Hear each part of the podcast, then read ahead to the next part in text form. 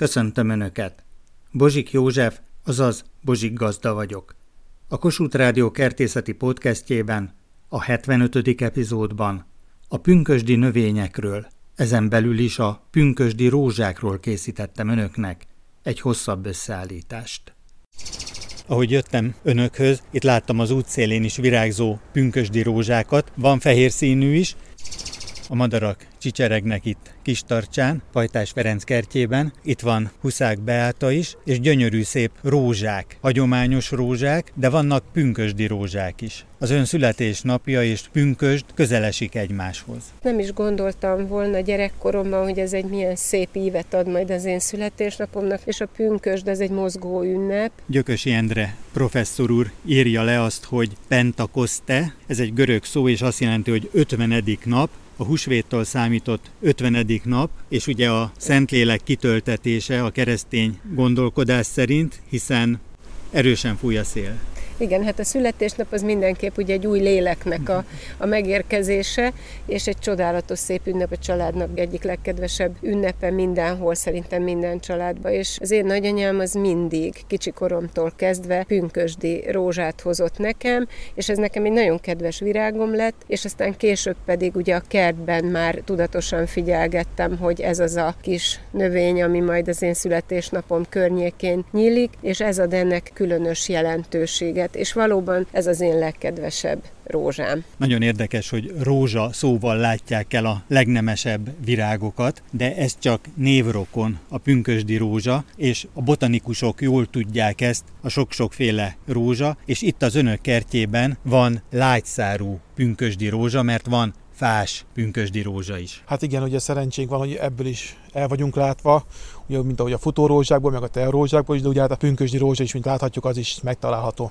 Fantasztikus finom illata van ennek a pünkösdi rózsának. Erzsébet asszonynal egy nagyon szép váza előtt ülünk itt az erkélyen, pünkösd ünnepe, ami nagyon érdekes, hogy az Ószövetség népének a törvényadás ünnepe, tehát ezt megünnepelték akkor is, ahogy olvasok az apostolok cselekedeteiről írott könyvben, hogy eljött pünkösd napja, tehát egy nagy ünnep, és akkor az új szövetség népe már a Szentlélek kitöltetését ünnepli, és tényleg gyönyörű ez a pünkösdi rózsa, illetve ennek is van nagyon sok változata Kínától elkezdve Európáig. Erzsébet asszony azt mondta, hogy itt Tatán, ahol találkozhattunk, hogy van egy kis kert, és onnan hozta. Igen, van néhány pünkösdi rózsatövünk, gyönyörű szép. Ezek bordó, vörös színűek, és nagyon jellegzetes illata van. Szeretjük, ez is a tavasznak egy része, és itt pünköstkor érdekes, mennyire összhangban van az idővel. Pünkösdre kivirágzik. Igen, hát ez a természet csodája, fantasztikus tényleg, és hát a vázában is jól mutat, és egy nagyon ellenálló növény, nem sok mindent kell vele csinálni, nagyon szeretjük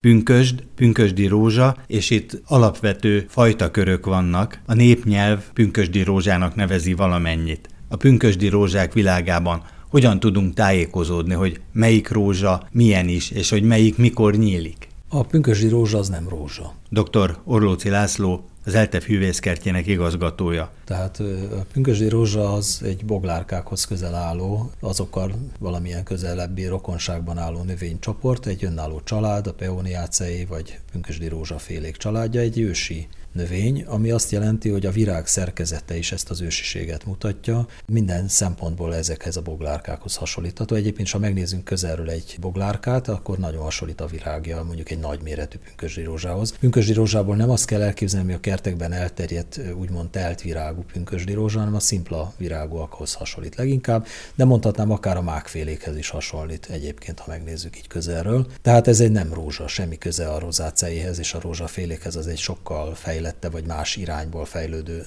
család. A második dolog az, hogy rengeteg faja él a világ sok pontján, elsősorban Ázsiában, de másfele is, tehát Amerikában is vannak peónia fajok. Ezek a peóniák, ezek gyakorlatilag kereszteződhetnek is egymással, és ezt föl is használja a kertészet, keresztezi őket, és új fajtákat állítanak elő. Alapvetően kertészeti szempontból két pünkösdi rózsa típus létezik, a fásszárú, tehát a bokor-szerű pünkösdi rózsa, ami ugye télen lehullatja a lombját, de fás szárai azok a talaj fölött telelnek, és abban azon levő rügyekből hajt a következő évben, illetve az évelő megfelelő pünkösdi rózsák, amik gyakorlatilag a földfeletti részüket télen elveszítik, elfagy, elszárad, és a talaj közelében ilyen fejlett rügyekkel telel át, és aztán ezek hajtanak ki tavasszal, és ebből lesz újra a virág majd. Tehát alapvetően ez két különböző kör. Vannak átmeneti állapotok is, amikor úgy viselkedik, mintha évelő lenne, de azért mégis ilyen rövid kis hajtásokat, rövid kis megfásodó szárakat azért hoz a növény, általában hibridek közt van ilyen. A virágzás idejük eltérő. A fás peóniák, a fás pünkösdi rózsák azok korábban virágoznak, a lágyszárú peóniák egy kicsit később, azok hogy nyár elején szoktak virágozni. Egy a jellemzőjük, hogy a nemesítésük olyan mértékű, most már hát hosszú évtizedek, sőt évszázad óta már nemesítik ezeket a virágokat, sőt mondhatom azt, hogy Kínában ősi növényként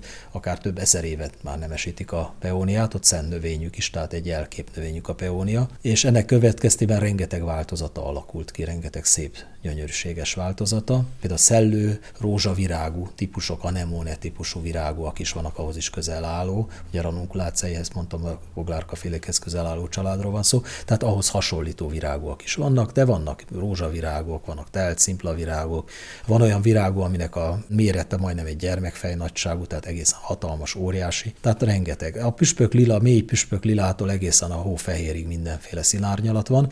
Talán a sárga szín volt az, ami hiányzott sokáig a peóniák közül, de van olyan peónia faj, ami kifejezetten sárga színű virágokat hoz, és ennek a hibridizálásakor, illetve hát a hibrid peóniák előállításakor sikerült ma már sárga színű peóniát is előállítani, és ilyen virágúak is vannak. Nem egy tartós virág, tehát amikor kivirágzik, akkor nem sokáig él maga a virág, és hát vágott virágnak sem tartós, tehát levágjuk, azért elég hamar lehullanak ezek a sziromlevelek, ezek a lepellevelek. Maga, hogyha sokféle fajtát ültetünk egy kertbe, és ugye ezeknek azért néhány nap, akár egy-két hét lehet a virágzásuk között, sőt van, hogy egy-két hónap is, vagy ha fás és lágyszárú peóniáról beszélünk, akkor egy peónia kertben gyakorlatilag tavasszal mindig van peónia virág, tehát ezt meg lehet csinálni otthon is. A lágyszárú peóniákat ágyásba szokták általában ültetni, tehát egy évelő ágyban akár önállóan több fajtát egybe lehet ültetni.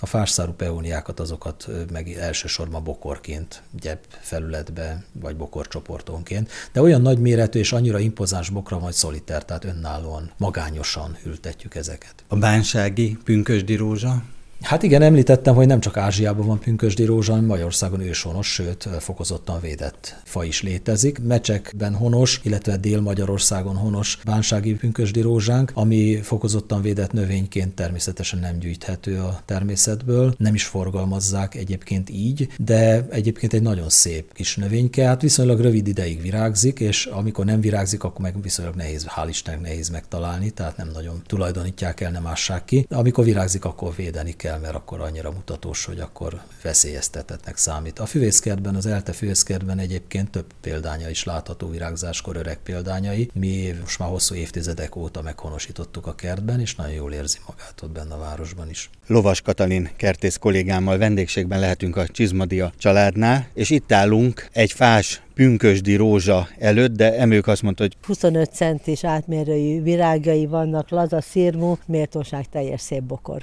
pünkösdi rózsa, fáspeónia, bazsarózsa, van, ami szinoníma, van, ami teljesen mást jelent? A fáspünkösdi rózsának a bazsarózsa az egy alfaja. Ez volt a legszebb példány, amit életemben láttam. Hatalmas, egy a másfél méteres kerületű. És itt látszik is egymás mellett, hogy valóban két külön növényről van szó, a fás peónia teljesen más, mint itt mellette, az igazi, vagy legalábbis amit ugye a nép egyértelműen pünkösdi rózsának hív. Ez az évelő pünkösdi rózsa. Ennek a föld alatt vaskos gyökértörzse van, és nagyon könnyű szaporítani erről a törzsről. Most miután elvirágzott, a levelek visszahúzódnak, tehát elszáradnak, és a föld alatt hízik tovább a gyökértörzs. Ha ezt feldaraboljuk, és visszintesen a földbe fektetjük, úgy kell feldarabolni egyébként, hogy mindegyiken legyen két-három rügy. Ezt viszintesen a földbe kell fektetni, jól megmunkált talajba, jó trágyás, gazdag földbe, és 5 cm-es földréteggel takarni. Mert ugye hallgatóink kérdezik, hogy van, hogy átültették, vagy így feldarabolták, és nem virágzik. A fáspünkösdi rózsáról köztudott, hogyha ha megbolygatják, tehát hogyha átültetik, akkor abban az évben nem hajlandó virágozni. Peónia, ugye az a tudományos neve is van, hogy így nevezik, de a Peónia officinalis, ez az évelő lágyszárú, idézőjelbe szólva, pünkösdi rózsa, amiről beszélünk itt az első, amit talán legtöbb hallgatónk ismer. Hát ha az ember ránéz, akkor egyértelműen látja, hogy lágyszárú. Tehát zöldek a szárak.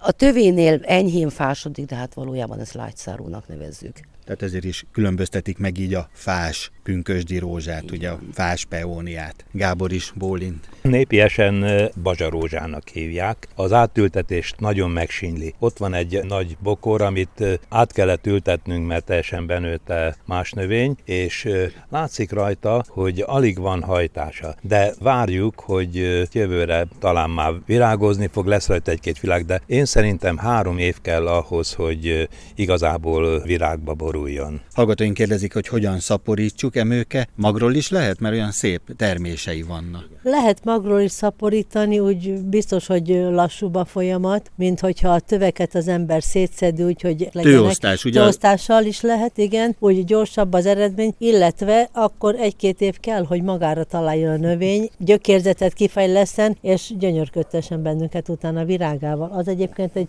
gyönyörű sötét lila lesz, amit átültettünk máshonnan ide, hogy itt egy helyen legyenek, és így gyönyörködjünk bennük. Tehát akkor a magvetés, Kati, az is akkor egy járható út, hogyha valaki erre szánja magát, de a gyors, hogyha vesz, ugye virágzási időben egy konténeres példányt vesz, akkor látja, hogy milyen színű, és akkor utána, hogyha jól megerősödött, akkor tőosztás, talán az a legegyszerűbb módja. Én általában a magvetés híve vagyok, mert nagyon izgalmas azt a folyamatot követni, ahogyan a sziklevelek megemelik a földet, de hát ez természetesen egy hosszabb folyamat. Van a magvetésnek egy másik hátulütője, vagy talán az egyetlen hátulütője, hogy nemesített növényeknél a magból kelt növény nem lesz fajta azonos. Úgyhogy itt inkább a dugványról való gyökeresztetés, vagy a tőosztás, ahogy a neműke javasolta, az egy járható út. De maradjunk még egy pillanatra a peóniánál, hogy vajon miért hívják ezt így? Mert most már sokan a botanikai nevén említik. Nos, ez a peón úgy van írva, hogy paeon, ez egy görög orvos volt és ennek a növénynek a gyökerével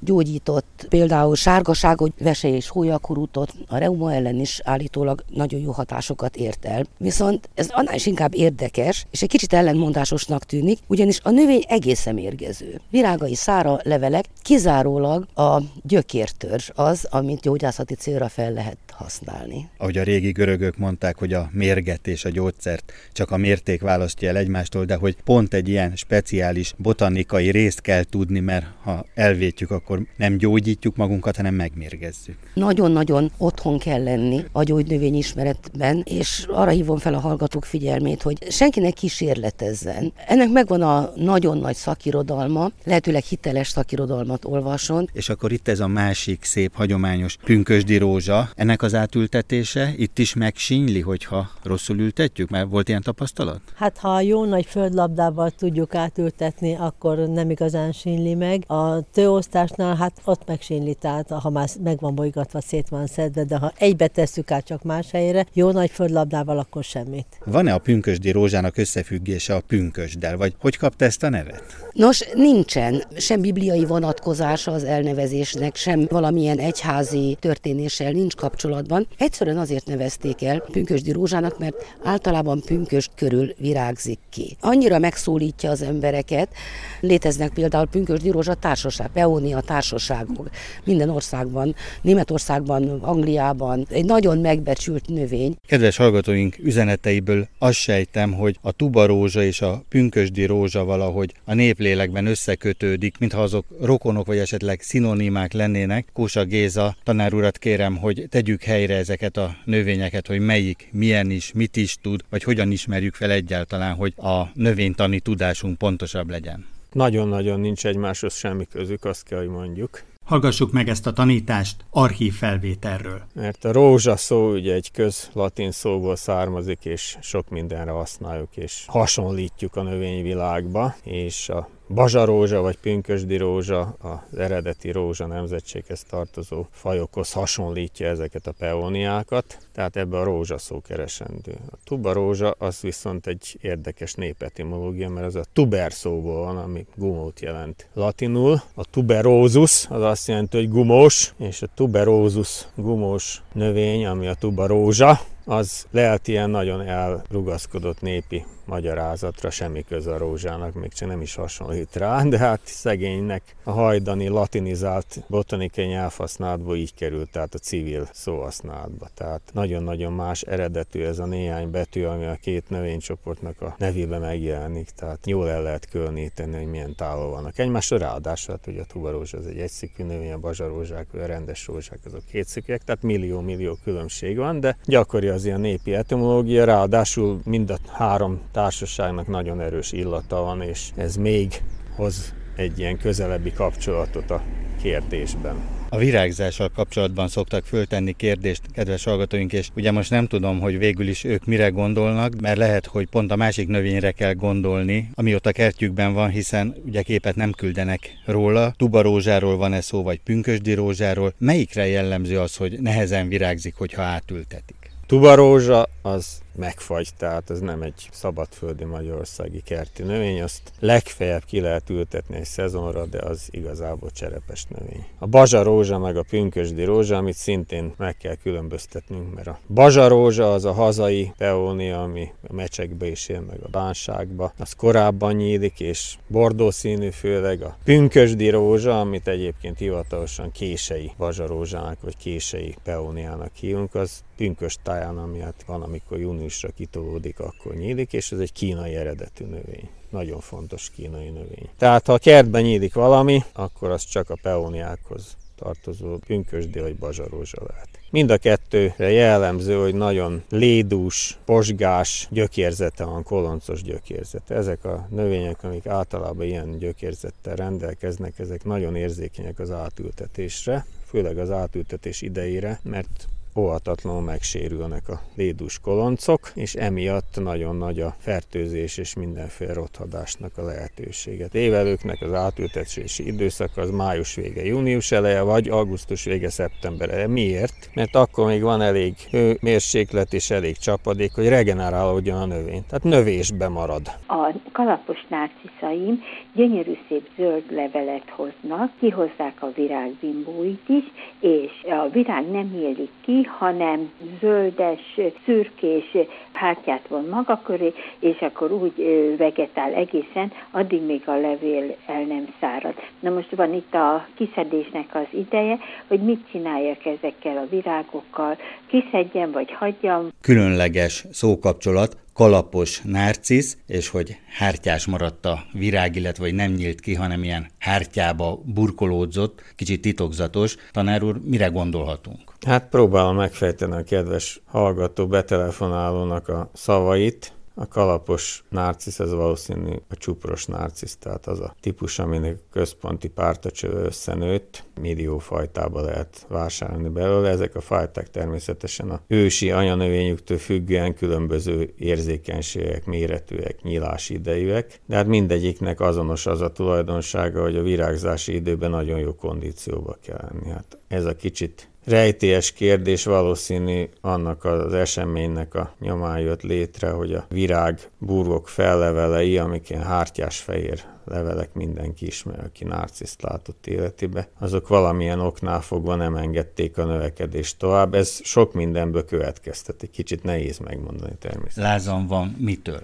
Igen, hát láza lehet sok mindentől az embernek, sok minden miatt nem nyílik ki egy narcisz. Ezek már nem fognak igazából regenerálódni, meg kell várni a következő évet is. Kiderül, hogy a vegetatív szakaszban talpra tudott-e annyira állni, hogy rendesen virágozzon a következő tavaszon.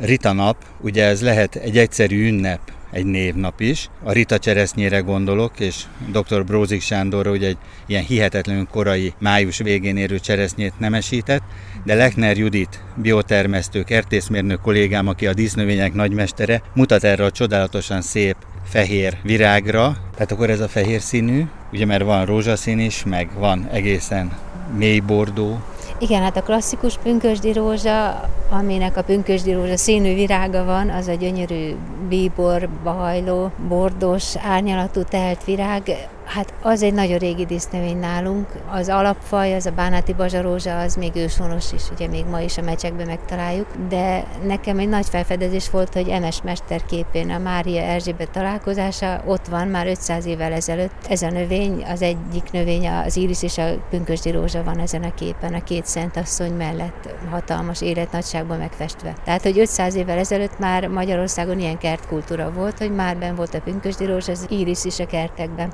De ez a klasszikus pünkösdi rózsa, ez elég hamar eldobja a szírmait, viszont ez a későbbi bazsarózsának nevezett, ami aztán már egy ilyen kínai vagy távol-keleti eredetű növény, ez sokkal tartósabb vágott virág is a vázába is szépen megmarad, és csodálatos illata is van. Úgyhogy mind a kettőt érdemes a kertekben megtartani és honosítani is. És most, hogy ezeket említi, eszembe jut a fás peónia. Az tényleg megfásodik bokor formában ő, és a három közül az a legkorábban hozza a virágait. Hát annak is szép kultusza volt a régi magyar kertekbe, az is távol-keleti eredet, én úgy tudom. És hát ezekkel is szinte az a probléma, mint a két nyáriakkal, a, ne felejts el meg a török szekfővel, meg a violával, hogy lassan kiszorulnak, mert hogy most már a laikusnak mondott kert, kedvelő ember a lerakatokba vásárol cserepes növényt. És hát a két nyárit az nagyon nehéz úgy eladni, hogy az ételes legyen, és utána megtartani is a kertbe, hogyha valaki nem ért hozzá. Talán csak az árvácska az, amelyik Júzia, divatos, ugye? Népszerűségét, igen, igen. Ebből a körből, ebből a két nyáriak köréből.